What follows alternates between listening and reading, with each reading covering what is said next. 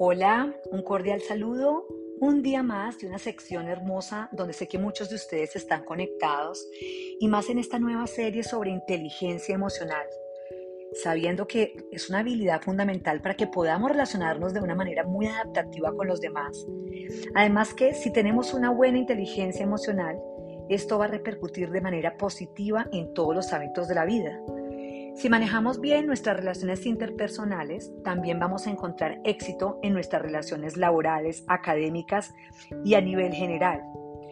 Es importante fomentar este tipo de inteligencia incluso desde nuestros hijos y es algo que vamos a conseguirlo desde la infancia. Y lo cierto es que existen juegos de inteligencia emocional también para adultos. Todos son divertidos y van a ayudarnos a adquirir un producto maravilloso y el producto es satisfacción, que es un profundo autoconocimiento emocional.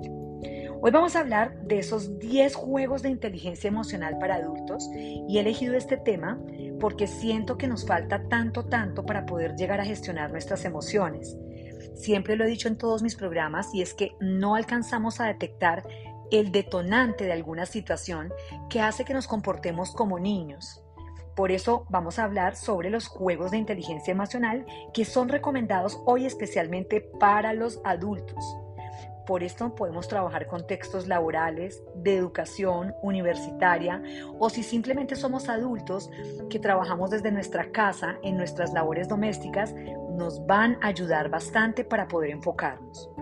El primer juego de inteligencia emocional son los atributos y el objetivo que tengo yo con este juego es que podamos ver las múltiples cualidades que tienen, que tienen varios integrantes de un grupo, llámese familia, llámense en socios, llámense en compañeros de trabajo.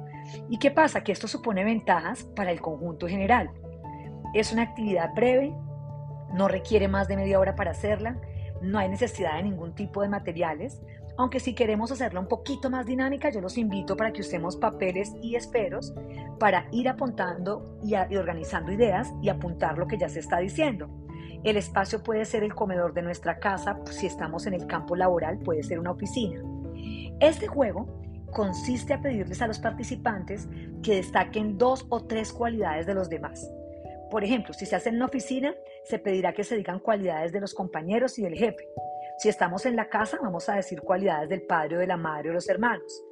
Hay que ir con mucho cuidado en cómo se dicen las cosas, ante todo para tener ética, delicadeza y respeto. Una gran ventaja de este ejercicio de inteligencia emocional es que vamos a conseguir que, por ejemplo, en el caso laboral, los jefes y trabajadores de una empresa van a llegar a ser conscientes de la riqueza y fortalezas que tienen los demás miembros del grupo muy posiblemente estemos en situaciones cotidianas, corriendo, no nos damos cuenta de las cualidades que pueden tener los demás. Lo mismo, si lo vamos a hacer en el entorno del hogar, es bien bonito, es un ejercicio de concientización que nos puede impactar muy positivamente en el logro de los objetivos. Ya no voy a ver igual a mi esposo, ya no voy a ver igual a mi, a mi hermana, ya no voy, a ver igual a los niños. Y por ejemplo, también tener un buen sentido del humor va a ser esencial a la hora de hacer esta dinámica, ya que nos va a ayudar mucho, ya que en algún momento van a haber críticas fuertes, pero si encontramos el humor, vamos a darnos cuenta que el clima organizacional va a bajar. Ese es el número uno. Hay otro ejercicio para poder elevar la inteligencia emocional en adultos y es la banda sonora de la oficina. Y acá hablo de oficina, trabajo o lugar de vivienda, entorno. El objetivo de esta herramienta es describir cómo se sienten los trabajadores en los diferentes espacios laborales.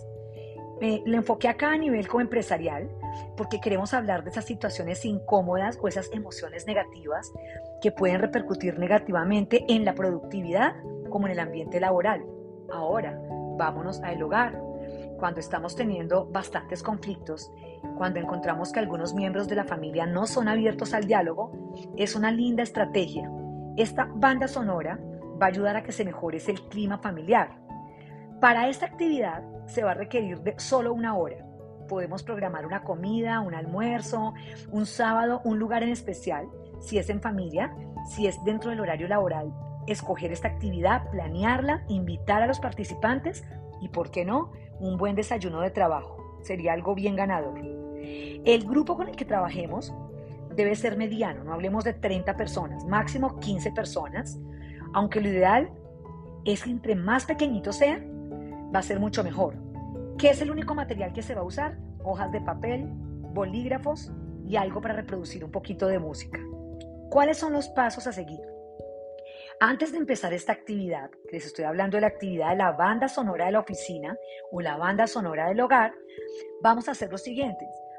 Necesitamos que se seleccionen diferentes piezas de música. ¿Qué quiere decir eso? Vamos a buscar y a seleccionar con tiempo cada una de los estilos, las claves o la música en especial que evoquen sentimientos como la alegría, el estrés, el aburrimiento, la diversión, el enfado. Los empleados y el jefe van a escuchar esas piezas musicales, van a notar y cada uno van a empezar a recordar qué emoción y qué momento laboral le están recordando, que están evocando.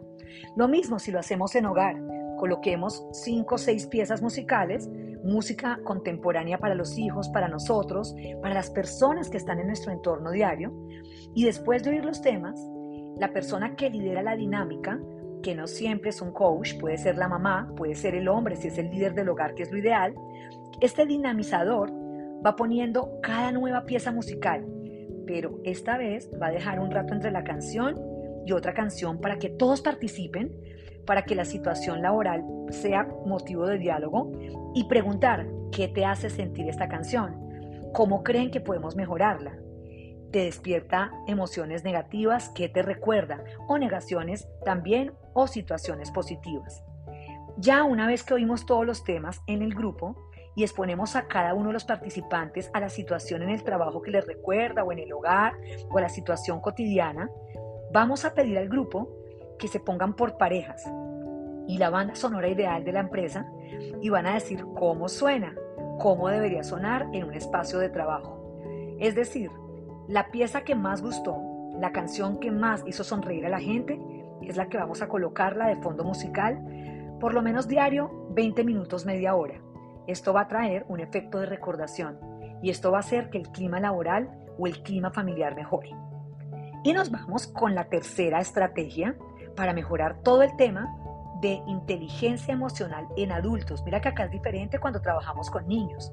Acá ya hablamos de personas que tienen muy elevado su nivel de conciencia.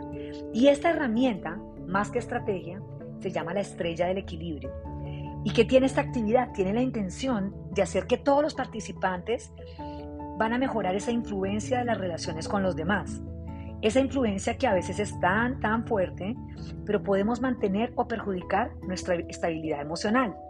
Si llegamos en la mañana y encontramos un saludo agrio de nuestro hijo o nuestra hija, muy posiblemente si nuestra inteligencia emocional no es alta, vamos a dañar y arruinar toda la mañana.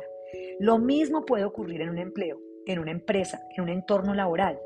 Encontramos la persona de mala cara, la persona que lleva los problemas a la compañía, y si nuestra inteligencia emocional y nuestro coeficiente es tan bajo, llegamos a arruinar el día, mezclar emociones, culparlo y terminando en un conflicto interno y externo.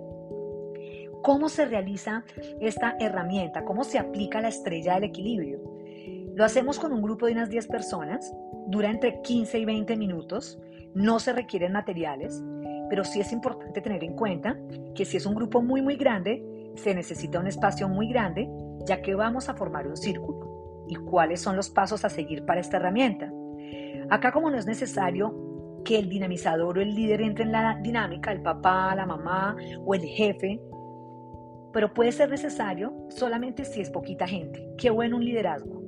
Vamos a hacer, a guiarlos a todos los participantes para que hagan un círculo y vamos asignándoles un número a cada uno. El número uno, el número dos, el número tres, el número cinco, ya sean los familiares o ya sean los empleados.